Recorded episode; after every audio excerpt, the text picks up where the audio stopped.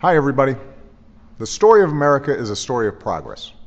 It's written by ordinary people who put their shoulders to the wheel of history to make sure that the promise of our founding applies not just to some of us, but to all of us.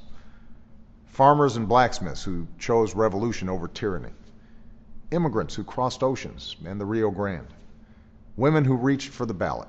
And scientists who shot for the moon.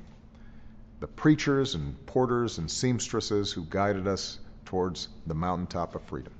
Sometimes we can mark that progress in special places, hallowed ground where our history was written. Places like Independence Hall, Gettysburg, Seneca Falls, Kitty Hawk, and Cape Canaveral. Well, one of these special places is the Stonewall Inn.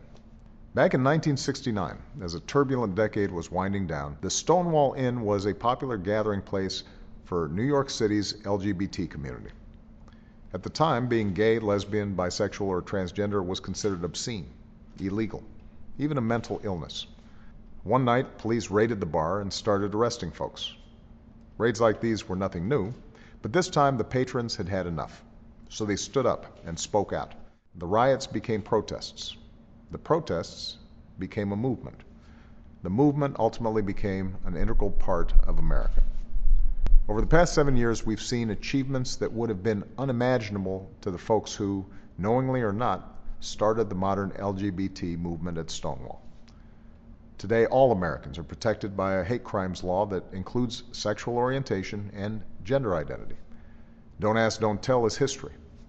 Insurance companies can no longer turn you away because of who you are.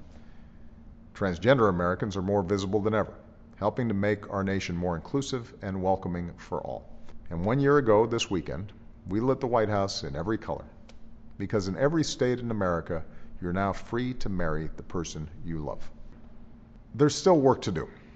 As we saw two weeks ago in Orlando, the LGBT community still faces real discrimination, real violence, real hate. So we can't rest. We got to keep pushing for equality and acceptance and tolerance. But the arc of our history is clear. It's an arc of progress.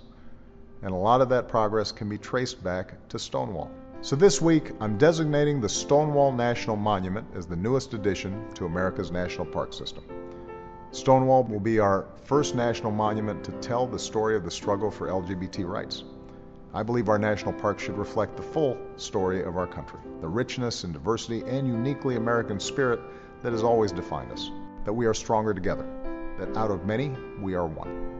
That's what makes us the greatest nation on earth, and it's what we celebrate at Stonewall for our generation and for all those who come after us.